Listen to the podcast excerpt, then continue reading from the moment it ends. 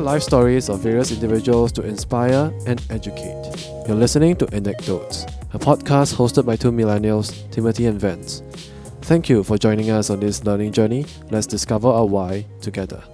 Welcome to episode 17 of Anecdotes. This is a show where we share inspiring stories and learn how to become better each day, one anecdote at a time.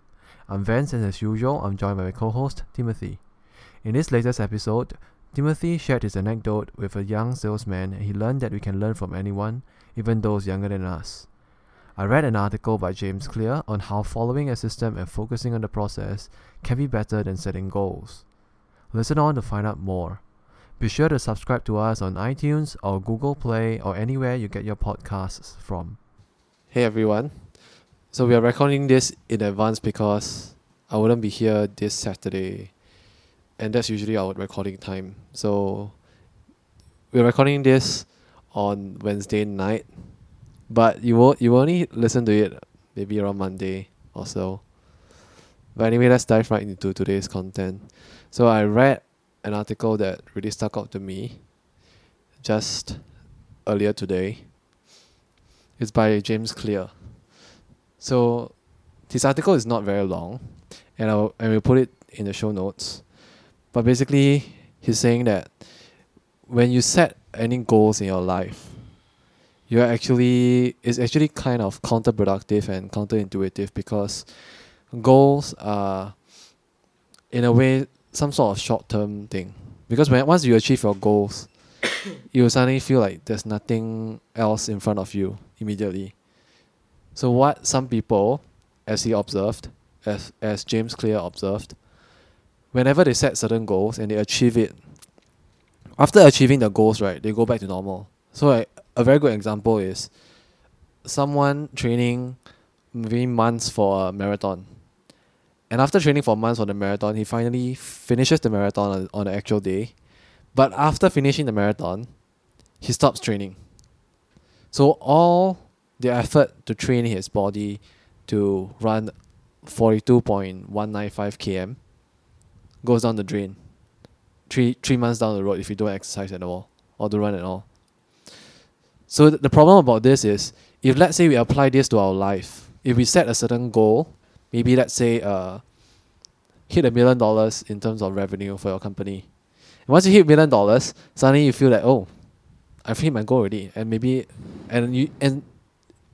maybe in some ways unconsciously you stop setting even better goals, and you just think that, oh, maybe since I hit a 1 million revenue, I can just slow down and everything.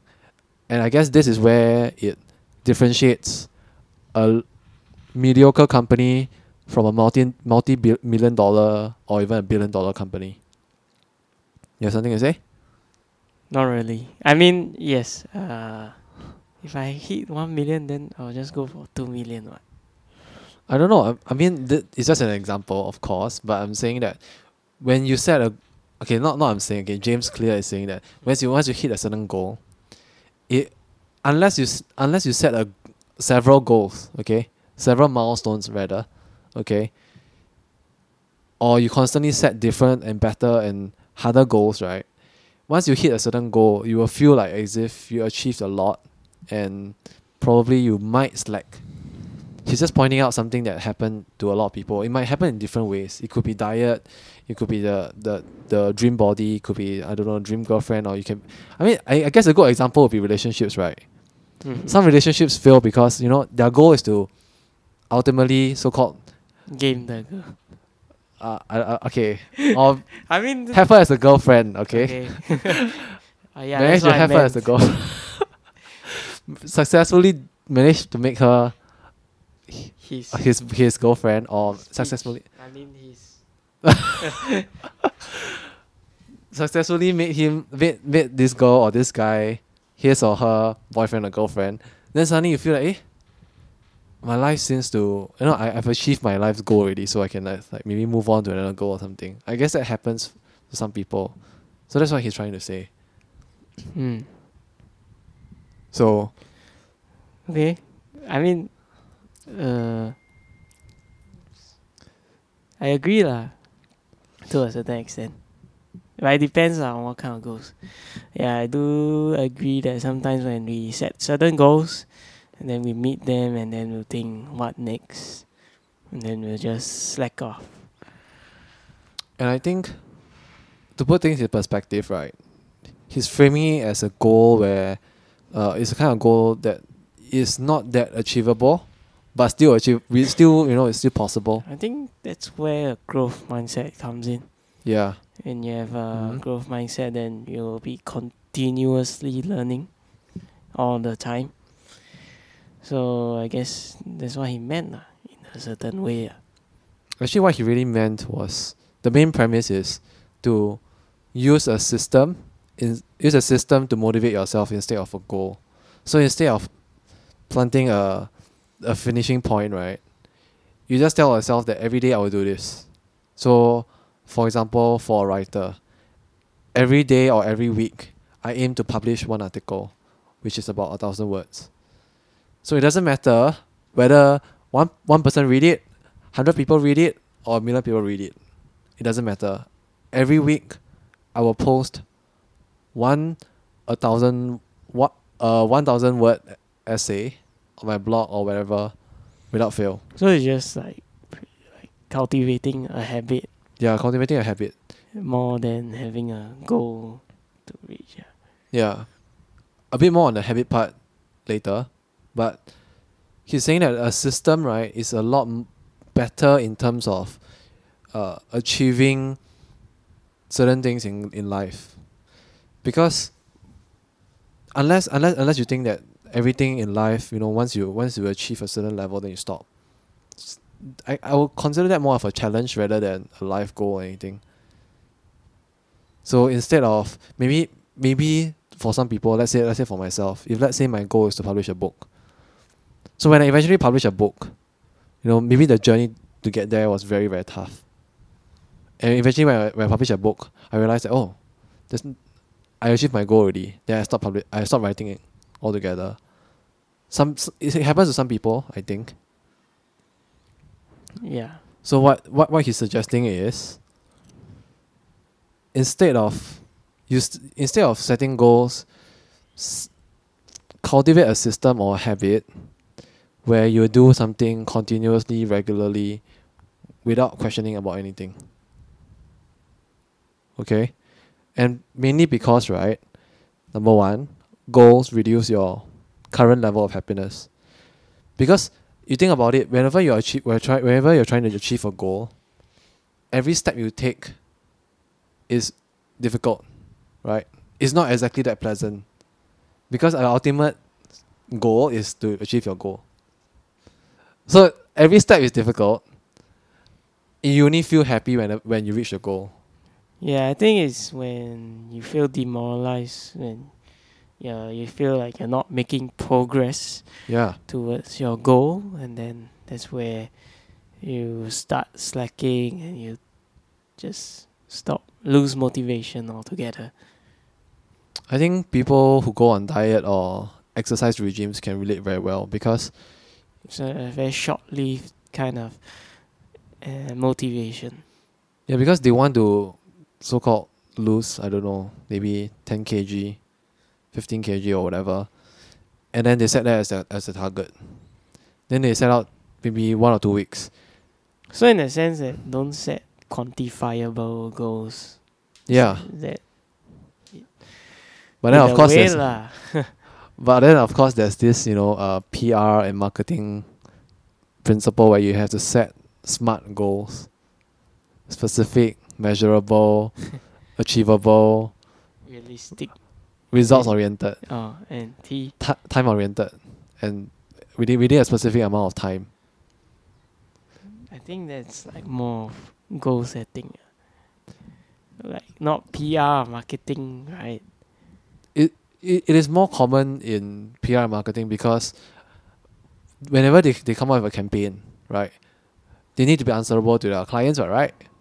Marketing agencies and PR agencies. I mean, even in in-house PR and marketing agencies, PR and marketing in-house teams, they have to set certain smart goals to justify their existence and the quality of the campaigns. No, and justify their costs. So I guess in that sense, in business sense, it's okay to set a goal, but in terms of your life, in terms of like weight, in terms of personal development, in terms of creativity, and a lot of other less intangible things. What I mean, what's less intangible? Yeah, sorry, I mean intangible things over tangible things. Yeah. For example, if you're a writer, for example, if you're an athlete, for example, if you are, I want to say businessman, but not really.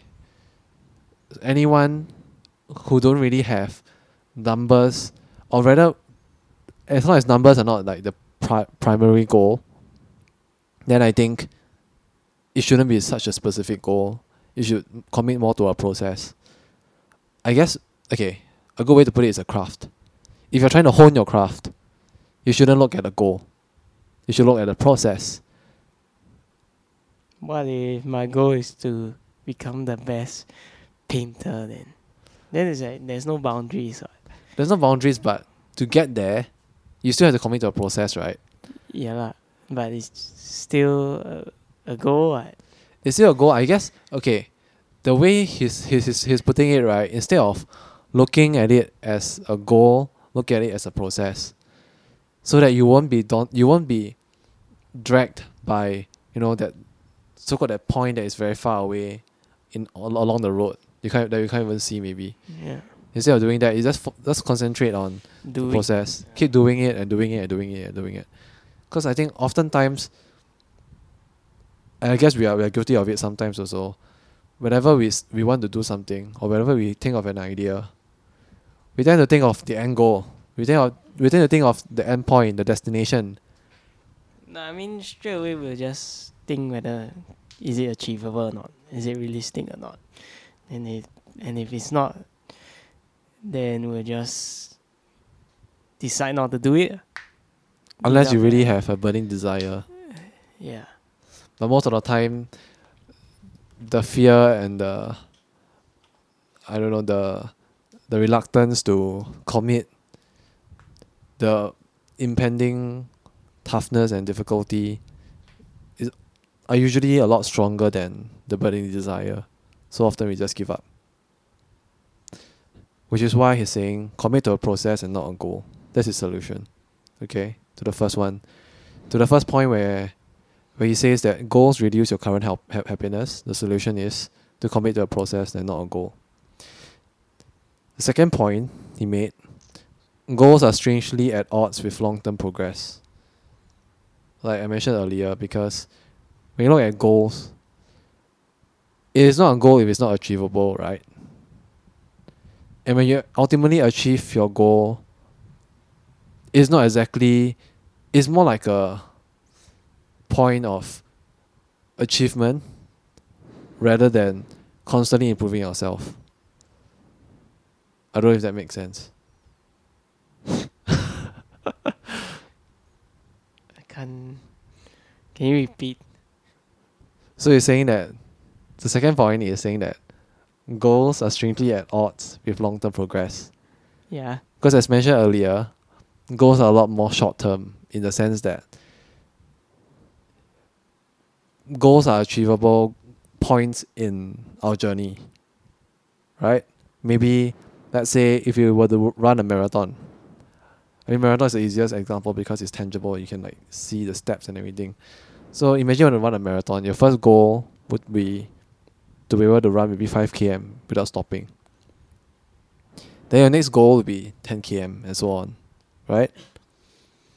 But then if you constantly say that, I want to run a full marathon, instead of saying that I want to run every day so that eventually my stamina can catch up, eventually I can build my stamina, I can build my endurance to ultimately run 42 km. I think that, I mean I'm not a marathon runner, but I think that way, he's arguing also that it's easier for a person wanting to finish the marathon to achieve it, instead of saying that, okay, I want to run 5 km first, then 10 km, then 15 km, then 20 km. Like I must achieve this, if not, I would have failed. Yeah. kind of thing. Yeah. Agree. I mean, I tried personally to... I hate running, so I forced myself to try to complete 2.4 kilometers.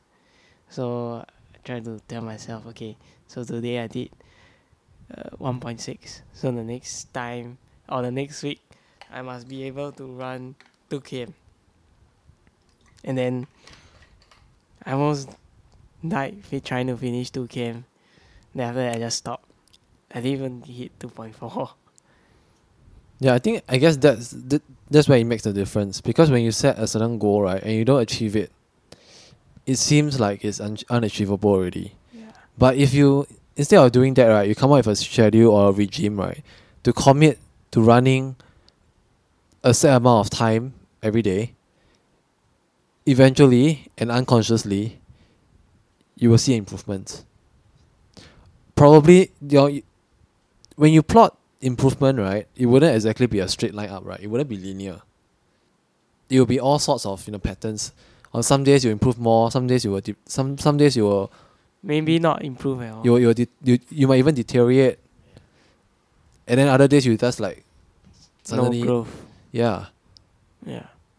So, because when you set a goal, right, sometimes it is not exactly. It is myopic in the sense that it doesn't consider that improvement, when plotted on a line, is not linear. It's very, very irregular. So that's his proposition. So his solution is, don't look at immediate or instant results. But it's kind of hard, right? Yeah, we are all so used to having things instantly. We have WhatsApp, we have Uber Eats. You have internet. Yeah, everything is happening instantaneously. And if you want to buy something from the US or UK, it ships to you in, 7 days or less. And if you are Prime or anything, maybe 2 or 3 days. Yeah. So if you tell anyone to even wait, they will feel very... It's counter-reactive to how we have progressed. In the sense that everything we want is all instantaneous. You don't have to boil water nowadays. You have water dispensers. Yep. You don't have to hail a cab. You have Uber. You don't have to go out, leave the house to eat. If you want to eat kopitiam food, there's someone who's willing to deliver for you at a premium. But the only thing that can you think of anything that's not instantaneous right now? Relationships. Okay, yes. Yeah. Business leads, sales, revenue. Yeah. Relationships is something that confirm need to build. Yeah, craft. Yeah. I think that's why people give up so easily as well. Because they don't see results, and then they just give up. Yeah, and assessments are great. Assessments are great because you can track your progress and everything. But sometimes, I guess we can refer it to analytics.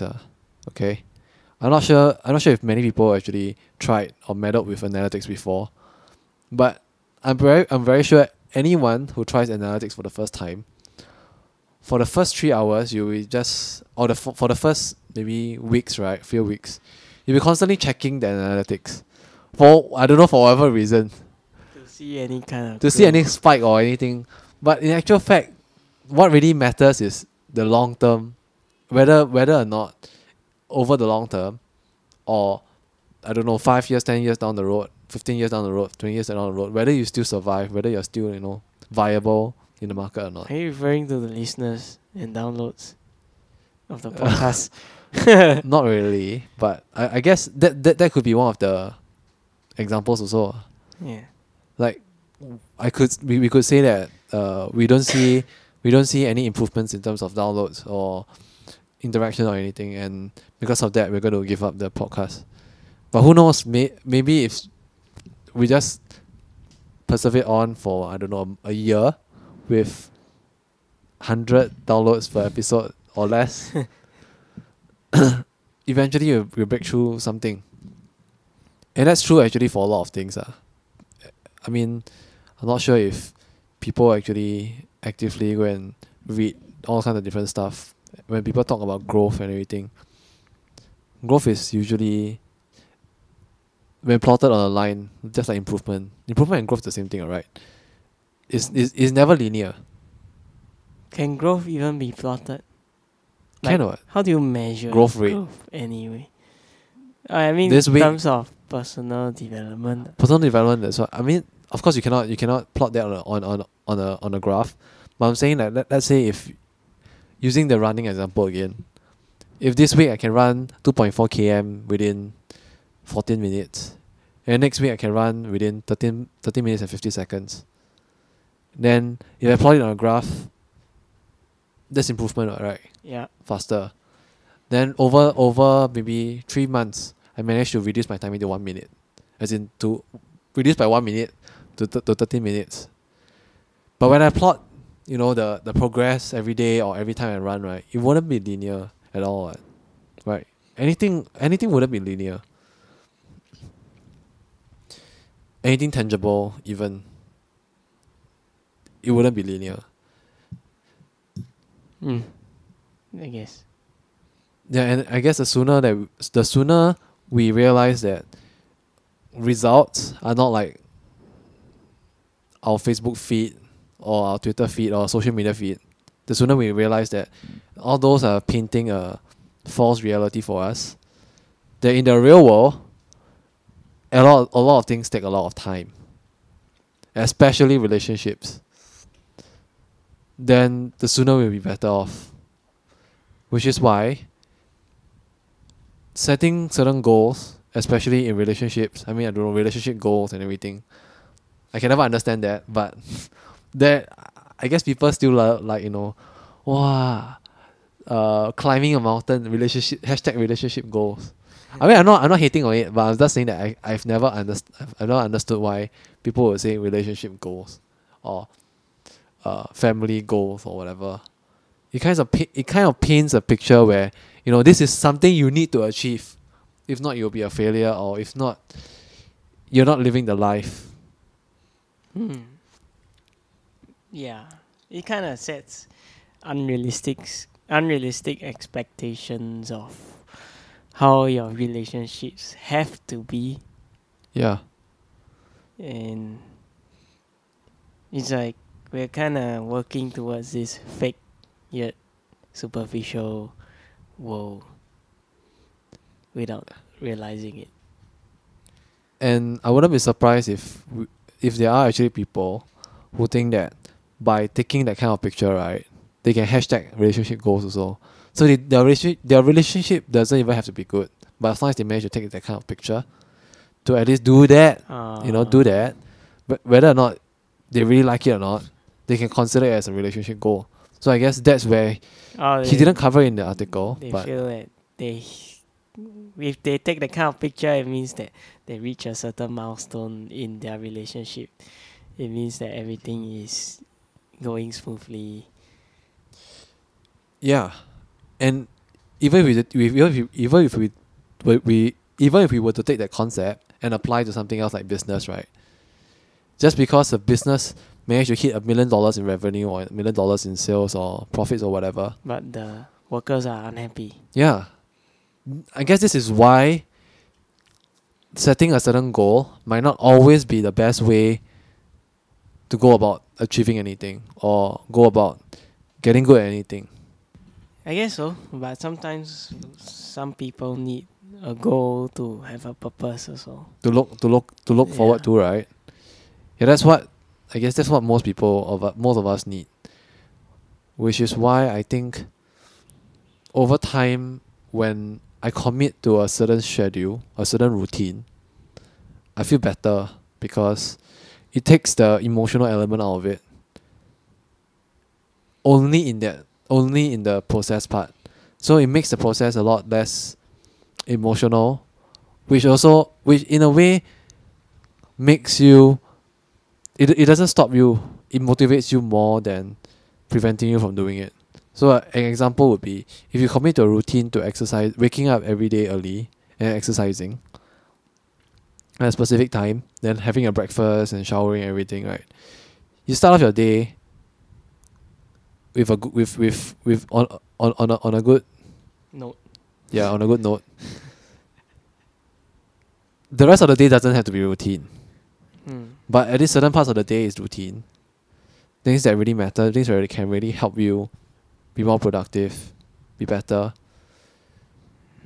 So instead of maybe saying that my goal is to lose maybe 10 kilograms, but every day I commit to an exercise regime where I maybe jog for 15 minutes, 20 minutes. Where you don't really enjoy or not, you don't even look forward to it at all. Yeah, but you just set aside time and effort to do it as a routine. And it's hard, but don't look at it as something that is an obligation, but rather the process to getting where could be better for you than now. I think the reason why processes, you feel that processes are better than goals is because when you remove the goal factor, you kind of remove the expectations factor. Yeah. And then when you remove that, you don't have that much pressure on yourself. You don't have that much pressure to achieve this and that, and then that's why you'll be happier. Yeah. You put it in a very good way, but also, kind of make it sound like... But now that you said it, it feels like if you don't commit to a certain goal, or you don't set a certain bar or standard for yourself, you might not ever improve past that point, right? Yeah. It's so it's kind of like a... What's that? Paradox, is it? Paradox or oxymoron again. Yeah. Irony. But, well, I guess... everything needs a balance, Yep. Right. I mean, a process is not entirely... you can't really call it not a goal also, because you telling yourself, I must wake up at this time to exercise and then eat and breakfast. It's also a goal, right? My goal is to wake up and exercise at this timing. In a sense, it's still a goal. It's not really a process. It's still a certain goal element to it. So, yeah. So that's why when you told me, I'm a bit like half. But I understand where you're coming from. It's very hard to point a finger, like what's the clear difference between a goal and a process. Yeah. And whether they are mutually exclusive of each other. But a way to look at it is a basketball coach. This is from his article, James Clear's article. For a basketball coach, our goal would be to win the NBA championships, right? Whereas the process is every day he has to train his team, right? But then instead of, he has this goal. He knows that he has to achieve that goal. If not, he'll be sacked or whatever, okay? But instead of concentrating, right, and getting pressured by the goal, he focuses on the process. So he spends a lot of his energy on training his team well, doing the process well, instead of thinking of other different ways to achieve the goal. So in a sense, you're kind of doing a backwards engineering kind of thing. So you identify the goal already, right? Then you identify the process to achieve the goal. And then you focus on the process so that you eventually can reach the goal. But then, if you constantly commit to the process, a routine and everything, ultimately when it becomes a habit, even after you reach the goal, right, the habit will still continue. So that's where you can maintain and probably even improve beyond the goal. I think that's his proposition. Yeah. Now that you mentioned, that by not focusing on a goal, you're actually not having so much expectations for yourself. And because of that, you get less pressured, and then you can focus on process, which is obviously the only way to achieve the goal. To get better, yeah. Okay. Enough. Yeah. Enough about goals and processes. And I think it's not a coincidence that you can link it to habit, because he is kind of known for his Habit Academy. It's some course that he has online. So he tries to help people get rid of bad habits and cultivate good habits. So this is why he looks at processes instead of goals. Because when you have good habits, succeeding is just a matter of when. It wouldn't be if really. Yeah. Because if you look at successful people, I mean, in all sorts of ways, or rather, if you look at anything that is completed, they can be considered a success. It's usually because of a good habit. But if you look at it this way, I mean, we all kind of know that we need to cultivate good habits, right? But the thing is, it's kind of hard to stick to them, right? Good habits. Like we know, die easy. The good thing to do or the right thing to do, but somehow we just, get lazy and we forget about it. Yeah, even good habits. I mean, good habits are, even though they are good for us, they are good and they help us succeed. They help us do a lot of things. They are still hard to maintain. Whereas bad habits are easy to maintain, die hard and everything, just because it's easier. It's the easier way out. I guess cultivating a good habit just makes doing good things to yourself and to others easier. And probably it removes the procrastination or self-doubt element in it. Yeah. Okay. Actually, I thought of something that I wanted to share. Okay. Well, it all happened when just a few hours ago. It's all about me. I don't know. I've been meeting like new people every day, every now and then. I guess that's the good thing about my current job, I guess. Okay, but I didn't really meet this guy through work. But I was at M1 earlier. So I wanted to get a new line. So this guy approached me. So he happened to be selling credit cards. Near M1? Yeah, I mean, he's Citibank. So M1 and Citibank had a tie-up. Okay. So I chatted with him and then said, okay, let's go to the Citibank and go and do all the credit card application stuff. So I was looking at him. He seems pretty young. So I asked him, so how old are you? And then I looked at his watch. He was wearing a Rolex and he was wearing a Bvlgari ring, which I think is $3,000 to $5,000. How about a watch? 10,000 plus, 5 figure. Probably the watch is about 5 to 10. I mean, if it's second hand, first hand, maybe higher. So I was thinking, okay, he's 23 and he has that. Okay, it's unusual. I'm not judging. I didn't question his money or where he gets his money from. Okay. So I asked him, 23. Then why are you doing this? Like, shouldn't I thought usually people, Singaporean males, would either be finishing army at 21, 22. Yep. Or they would be in university. Yeah. But to me, he seemed like a seasoned salesman. From the way he taught me. Talk lah. Okay. In a sense. Now, I think it's quite questionable. Okay, later on, okay? So after that, I asked him, so why didn't you... I said, I mean, if you can close case that well, why didn't you do insurance or something?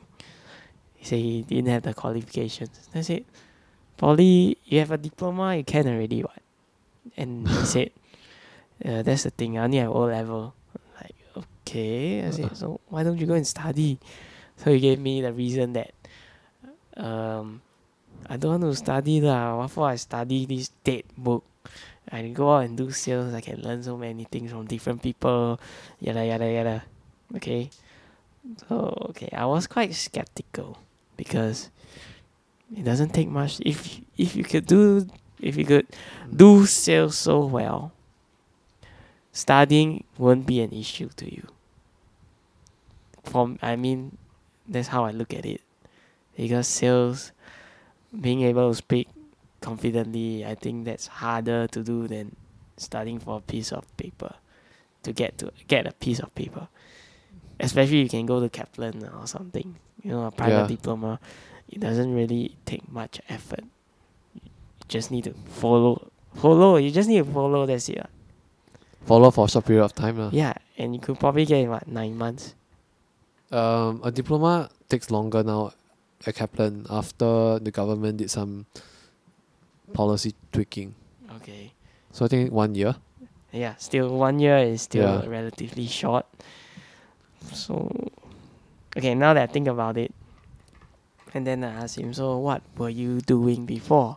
Like, he said he did telesales at the Maybank, so he had to call people to ask them if they wanted to take personal loans. Then he told me that. Then I was like, oh, okay, so you're probably doing quite well. You're 23. You're balling already. I mean, you have all this expensive jewelry. So, and then he said, no lah. I was like, okay, so how did you close so well? Oh, very simple. I let the customer know that they are very exclusive, and I let them know that if they don't take this offer right now, it's gonna expire after you put on the phone. So okay. Basically what he said was, he told customers that, so and so you're chosen from a very selected group of people to take part in this personal loan thing. And now we're offering you very, very good rates because you're maybe a high premier customer. You've been with us for 3 to 6 months, that kind of stuff. So he told me that it makes the customer feel special, and then you have to believe that what you're selling is so exclusive that no one else has access to it. So so he's probably 20, 21 when he did that, I guess. Yeah. So he's been with Citibank for 11 months. Then before that, I asked him, so how long are you with Citibank? He said 11 months. He said very long. Very long is 11 months. Then okay. I said, so how long? 11 months. Huh? 11 months long, meh? And then he said, yeah, for me, long. I'm young. So I'm like, okay, fine. So he started telling me, he started trying to teach me, because I told him that I was in mortgage loans. And he told me that you need to tell customers, need to be daring to tell people what others people don't dare to say. So I'm like, okay. For example, I don't know. I think he meant it along the lines of, if you want to get ahead, you need to do what others don't want to do. In that sense. Yeah. So I think that's what he meant, because that's what I told him. Mm-hmm. Maybe I should have asked him what do you mean? But it's probably along the same lines. And then he said, oh yeah, agree. And then so after that, because I find it quite shady, because when he showed me the benefits of signing that card, right, it was on the internet. Okay, but there were additional benefits that he said that, it's only today or in-store promo. Then at the back of my head, nah, babe, I mean, you try to sell me how you close case on the phone, is it? Huh? Telling people it's exclusive, is it? So I say, hey, pass me your name card lah. So anything I can contact you if maybe I got any leads or what. Then he's like, normally I don't issue people name card lah. Then after that I say, never mind lah, it's okay lah. Just give me your name card lah. So he finally gave me a bit reluctantly. So I got this feeling, right? This guy he tell me the additional benefits, I will get $20 off my bill for 6 months, right? Uh-huh. Maybe it might be bullshit, no. When I get the credit card statement, because he was quite reluctant to give me his name card. Yeah. So I don't know, maybe he don't want me to contact him or what. Yeah lah, I guess. So, I don't know lah. Maybe I just give him the benefit of the doubt. in any case, when I get a statement, then the moment of truth. So, but it's quite interesting. Like, this guy, it's not often you meet someone like that at that age. I could tell he was a bit mature, because he was able to tell me that sales is actually quite simple. Before he was doing the tele sales, he was doing those shady business. You know those PIC claims. Shady business? What do you mean? There was a moment, like before that, like the government was trying to encourage businesses. Oh, okay. Like people to help the SMEs actually. Yeah. So there was this PIC grant. Yeah. So there was a period of time where people created fake companies, and they have bogus receipts. They claim money from the government. Uh-huh. So apparently he was doing that. So, and then he told me that, see, if I could do that, if I could sell something so shady to someone and make them believe, then all I need to do in sales is to play on people's greed, to see how much they are willing to get. And he told me that, no? Like from someone his age. Okay, he's not that much younger than me, but still he's younger than me. He must have been through some stuff. Yeah, probably. Because, okay, I'm not trying to judge anyone, but I would say that the average person, the average Singaporean, if you grow up in a very average everything, okay, go through school and everything, but considering he only studied until O levels. For someone like that, to think like how you describe him to be, he must have been through something that caused him to think like that. Yeah, but some people are just street smart, you know. So you think he's more of a street smart rather than a con man? I mean, it takes a con man needs to be street smart, lah. Yeah. Of course. That's the rationale behind con artists, is that they know what their surroundings are, and he also mentioned that there's so many elements to sales, the tonality. How many people actually use that or actually know of that, you know? So it was interesting. I still have his name card. Once I get the credit card statement, and then maybe give him a ring. Whether what he says is true or not, I'll still call him and say, at least I did. Either I'll call him like, hey, bro, why you tell me this, then come out like that? Because before I left the shop, I went to ask him again. I said, hey, give me a recap on the benefits that you say is not online. Tell me. Then he tell me. Then I remember, So either I'll call him and say, okay, thanks, now I can trust you. Or I'll say, what is this? But I think you should be earning quite a bit. I mean, considering the jewelry that he has. Yeah, but then again, it could be fake. It could be installment plans or whatever, I don't know. Whatever it is. But it just seems like he knows what he's doing in the way he close people. But I kind of feel like I got scammed though, to be honest. But because it's kind of questionable. You mean the benefits and everything? Yeah, the benefits that are not included. I mean, because at the end of the day, there's no proof of what he promised. There's no written proof. Okay. So even if I call him and say like, what the hell? Why is it that I don't have this? Is it I never tell you this? That could be the case also, lah. Or you can say that let me check the official document and everything. I think I said wrong or whatever. Yeah. So but whatever lah. I mean, I didn't lose anything. He just lose my trust, or if that happens. Yeah.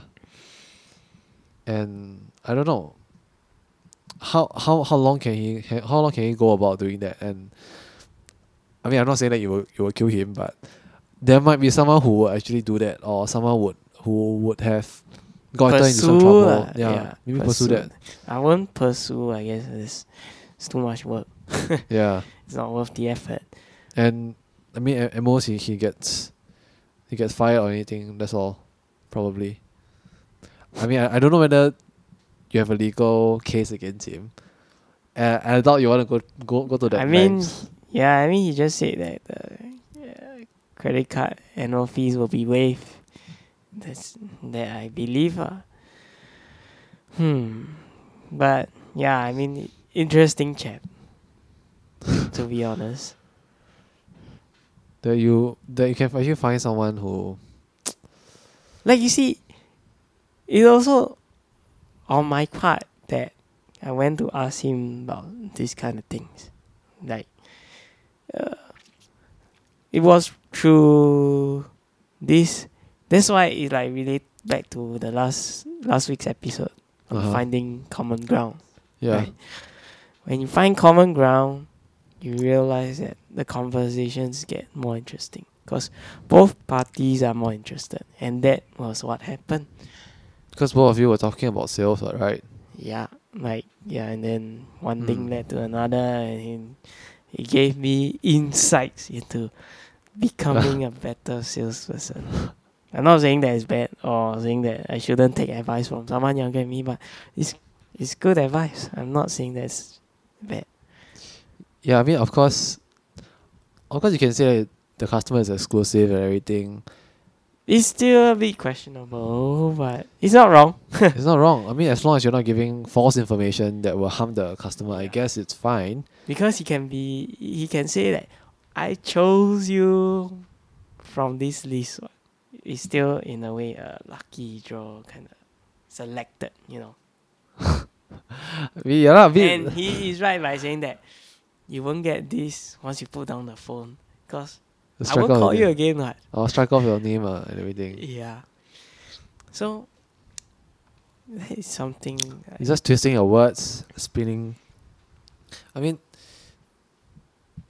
I will never ever live by those kind of principles and standards, because it's just not in me, and I cannot agree with that kind of principle of how you live with life. Just because, in fact, by the time this episode goes live, I will have the article, a very apt article that will go out as well. Okay, the title is "Be Genuine to Others and Ourselves." Yeah, and I just done it today, so by the time this episode goes live, the article will be up also. I will link it to in the show notes as well. In a sense, he may be portraying his genuine self. Yeah, he could be portraying his genuine self, and I guess as long as he don't get into trouble, it's fine. He probably be happy with his jewelry and, you know, him being a great salesman and everything at such a young age. Yeah. And who knows, maybe he really is doing that well that he can buy all those stuff. And he even know how to like really maintain eye contact through the whole conversation. Because and you see, like I said, nobody his age would know that. Honestly. Yeah. So interesting. See, it all starts with when you are genuinely interested in knowing someone, and then that someone would relate to you. Yeah, I guess even if he's really all out to con you into signing the card, but the fact that he's able to, you know, focus his energy and concentration by maintaining the eye contact, because maintaining eye contact kind of exudes sincerity, honesty, and, you know, just respect and interest in the person. Yeah. So yeah, for a person his age who has only been to secondary school and been like in so many sales jobs, it is definitely something that is quite commendable for sure. He wouldn't go hungry for sure. Yeah. That's true. Yeah. Comden will never ever go hungry. It doesn't matter whether they get beaten up or anything. They will, in the end, they will still find a way to, you know. Okay, I might not. Let's not label anyone, okay? Until you get your credit card statement. Yes. Hopefully he doesn't hear this also. It's quite unlikely. Yeah. I mean, the reason why he said I don't give out name cards was because, I just give e-name cards. So I was like, okay. So how what e-name cards? So he has his take website. Picture of his name card and then he send to people. Really? Yeah, but how can you send to them when they don't have your number? Yeah, precisely. But I'm just thinking like... So that's why I purposely want to get his name card. Yeah, and I don't know. Okay, I'm just trying to put myself in his shoes. If I'm really a genuine salesman, if really I'm really that good a salesman, right? I'll be more than happy to give you my name card. Yeah. Because then you have a chance to contact me or whatever, like you have a chance to pass my name card to someone else, which could possibly generate more leads for me. Yep. Which is why I can't understand. I mean, when you're trying to approach someone or anything, I guess the basic courtesy is to introduce yourself, and one of the best ways is to produce a name card because it shows professionalism. Yep. And that's one thing that I definitely learned, through work and everything. I've never knew that when I was in school, because I never worked a professional job before. It was always part time. Yeah. Yeah, and another interesting person I met was I was having a training yesterday. So there was this guy. He's a branch manager of a certain branch, and so he conducts this training voluntarily, in the sense. So is he paid? No. I'm really not sure what the truth is. But I could really tell from his passion that he enjoys what he was doing. Teaching trainees. Yeah. Because he was so hilarious throughout the whole thing. I don't know. I feel like he's better off as a teacher than a salesman. But he has his own sales methods. I'm not saying that it's not good. I'm just saying that, it seems more apt for educational purposes. Because I've no idea how to describe it, but it's just so funny. Like he's so. His charm is a lot more in terms of educating rather than persuading someone. Yeah, even his sales techniques are coupled. He can pull it off because he's always smiling, those he kind of funny. He gives those funny face that only he can get away with it. Okay. If someone that's not smiley, they cannot get away with that kind of jokes. It's a unique charm lah. Yeah, it's a unique charm. So I really had a good laugh the whole time. So, the way he say it is so funny also. So, at the end of the lesson, I said, do you all do this voluntarily or what? He said, we are handpicked. So, I said, so are you paid? He said, no lah, we do it out of passion lah. So, I said, okay, I can understand. I can feel it. But I should have told him that actually I really enjoyed your whole thing, but I slipped my mind. I just told them that, actually y'all make a great team because one is serious and then one is quite you mean joker. There are two guys. Oh, okay. Yeah. So what I learned is that through presentations there are a lot of different styles. Yeah. And he successfully, because he's been teaching this module for 7 years. And he's with the bank for many, many years. I think more than that. So he's probably 20 years, I think. Probably in his late 40s. 41, I think. 41? Yeah. 20 years in the bank? maybe 10 plus, I'm not sure. Somewhere there. Okay. Because he said he's only been in this bank. OCBC. Yeah, so he kind of know what his strengths are, and he just played to it. Like, he know he's a joker. So, interesting. So how about the other lecturer? Is he any good? He has his own ways, but in terms of getting the attention of everyone, not as good as the other guy. Engagement, because humor is always... Yeah. To quote James Altucher, he says that even though he knows that he's not a very humorous person, which, yeah, he is, he isn't a funny person, but it's the things that he say. So even though he knows that he's not funny, but he always constantly remembers that he has to inject some humor, some sort of humor, whether is it through his words or through his actions. He still had to do it because humor is what, you know, kind of captures people's attention. Yeah. Whether is it a short period of time or a long period of time, because humor is what a lot of us adults don't really have that much in our lives. Yeah. The average adult smiles or laughs 3 to 5 times a day, but a child smiles or laughs up to, I think, a few hundreds of times. Yeah. It's so important to have actually laughter and to even smile.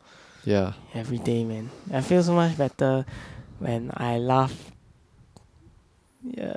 2 days ago, I met my friend on the way to work.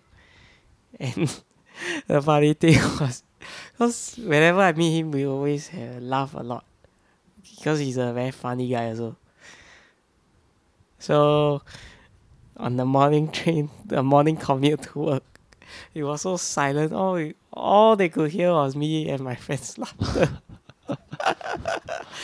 And I didn't get any stares. I'm not sure whether I did or not. But you were too engrossed. Wouldn't it be better if everyone had that to start their morning off each day? I know my day certainly went better, for sure. Of course. I had way more energy. Yeah. And I think it takes skill. I'm quite sad for people who don't have that sense of humor, or, you know, they don't have the ability to laugh at things, you mean? Or can't really find joy in laughing or something. Because I know I laugh and smile a lot. Yeah. I don't know. It must be kind of painful for people who don't laugh and smile a lot, right? Some people say I just don't find it funny, like, in certain stuff. Actually, a lot of times, right, in those kind of cases, they find it funny, but they just feel awkward laughing.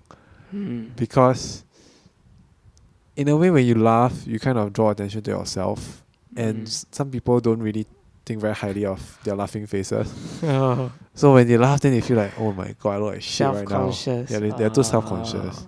So they're more of like afraid of how people look at them. Because I used to feel that way also. I used to feel that I shouldn't laugh. So you cover your mouth while you laugh? Not actually, even now, no. The only time I cover my mouth is when I'm coughing or when I'm yawning. But other than that, when I laugh, I make sure that, I mean, if someone is really funny, I make sure that person knows that he's funny by smiling or laughing at the person or at what the person said. But previously, I found that by laughing, you kind of make yourself lose kind of composure. Because to me, in the past, composure is all what that makes you look more credible and serious. Not only serious, but someone cool. You know what I mean? Cool. And because of that, right, I didn't laugh at a lot of things. Like, even when I feel like laughing, right? When I don't see anyone... It. Yeah. Especially when no one else is laughing. But actually, a lot of us don't realize that when someone in the group laughs, right, it doesn't matter whether it's funny or not. People will still laugh. Just because... You just don't want to be the only person laughing. No, as in... If, let's say, right, you're in a group, and then someone tells something, okay... and then someone just laughs out of nowhere. Maybe because the person heard wrongly or what. They think it was a joke. Then everyone starts laughing because it's not a joke, but the person is laughing, and then you realize that the person listened wrongly or anything. So it's funny. Either way, it'll be funny. Mm. But previously, I thought that when you laugh, right, especially when no one else is laughing, right, you look stupid. That was always what I thought.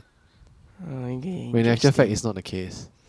Mm. It just makes the atmosphere more lively. That's all. It's better to laugh and smile. I never really suppress my laughter before, though. Do your parents laugh a lot? I don't know. I guess so. I don't know. Because in my house, back at home, not many people laugh much.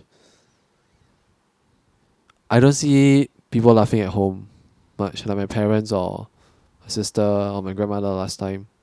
They don't laugh much, which is why I kind of have the feeling that if you laugh, especially when no one is laughing, right, it's not cool. You're embarrassing yourself. You look stupid. You draw unnecessary attention to yourself and everything. And I believe there are people who think like that too. But like what you said, by laughing more and smiling more and everything, right, it actually lightens up your mood and everything. Just because smiling and laughing, right, sends a sort of chemical to your brain to make you feel happier. Yeah. Even when you're not happy. I mean, now that I think of it, is the joke that he said was also very lame. Because he asked me what did I say in the interview to get this job. So I just said, I was hungry. Then I said, are you hungry? Then, you know, he just, I don't know how he even linked it, but you know The Wolf of Wall Street, Matthew McConaughey, he did this. I don't know, he said, hungry. So there was a part where Matthew McConaughey took his fist and beat his chest. And he did some song. He said, you know what I see outside? I see money. And then he just did that. Or something. And then he just did that. I just found it very funny. And I just laughed very loud. Even though it doesn't really make sense. No, but because it's a movie reference. Movie references are usually funny. Yeah, but there's no link to an interview or anything. Because you say you're hungry, that's why you link that to that, ma. Yeah, but how is that hungry? Yeah, but that's it lah. I guess random things also. Yeah.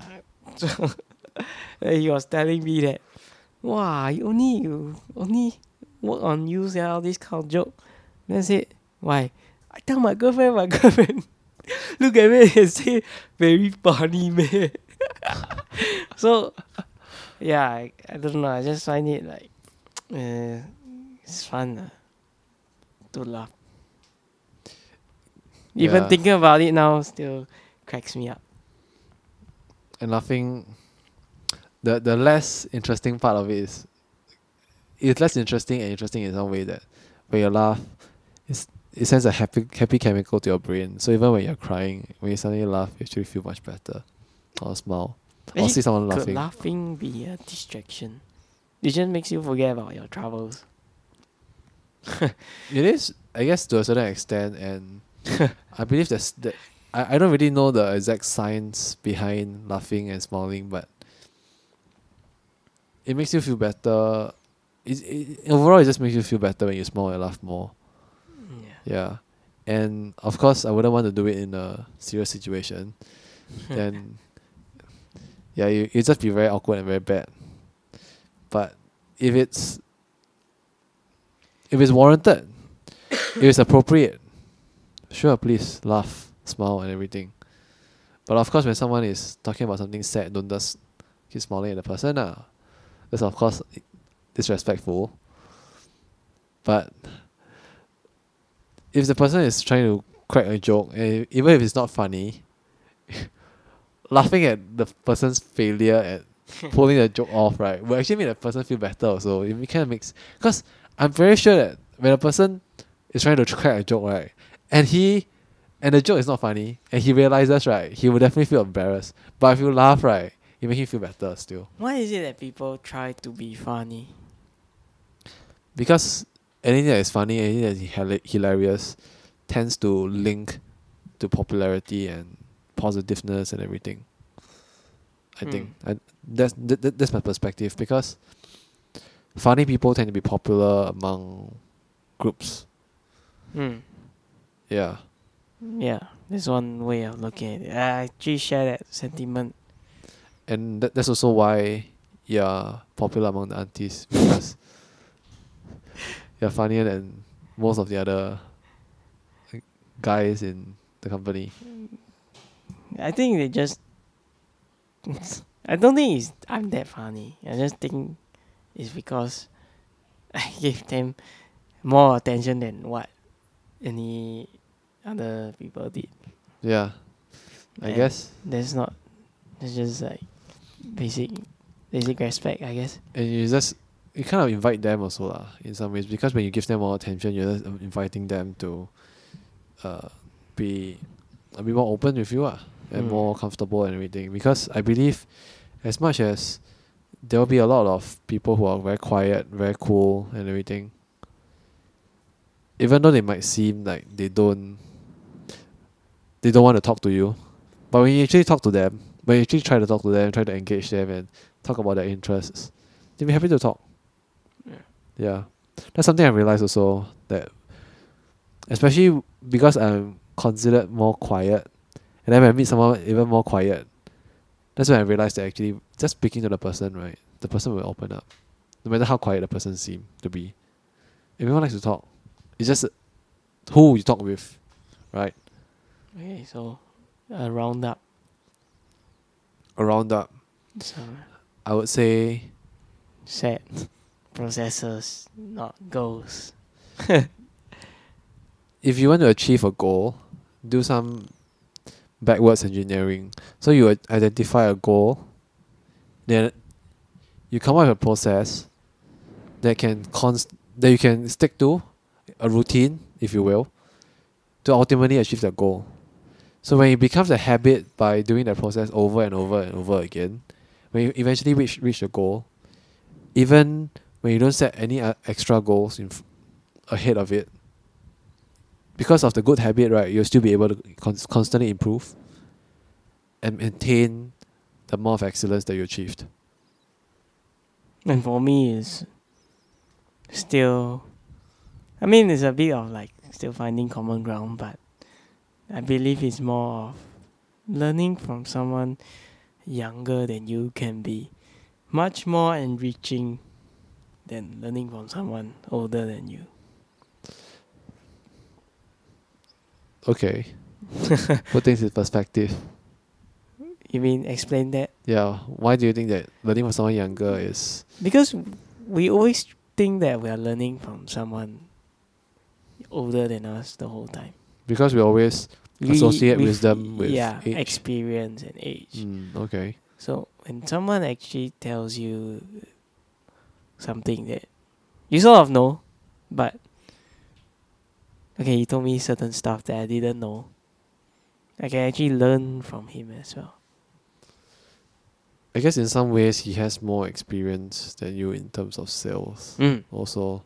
Yeah. See, yeah. So, someone younger than you can be better at you at certain things. Definitely. Yeah. That's like how we are better than our parents in technology. Yeah. And another thing for me was that, it just came, is humor. Humor is quite important.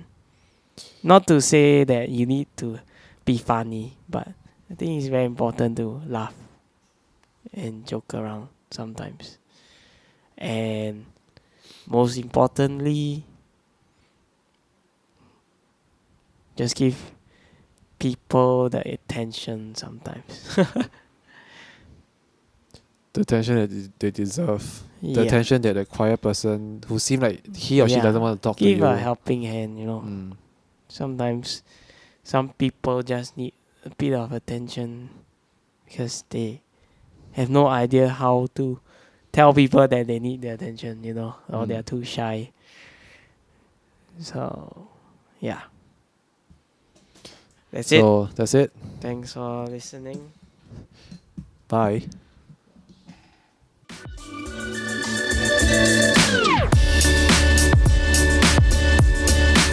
That's it. Thank you for staying until the end of the podcast. If you enjoyed this, share this with your friends and tag us on Instagram or Facebook to connect with us.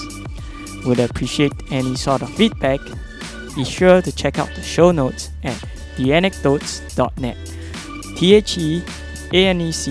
theanecdotes.net. Thank you once again.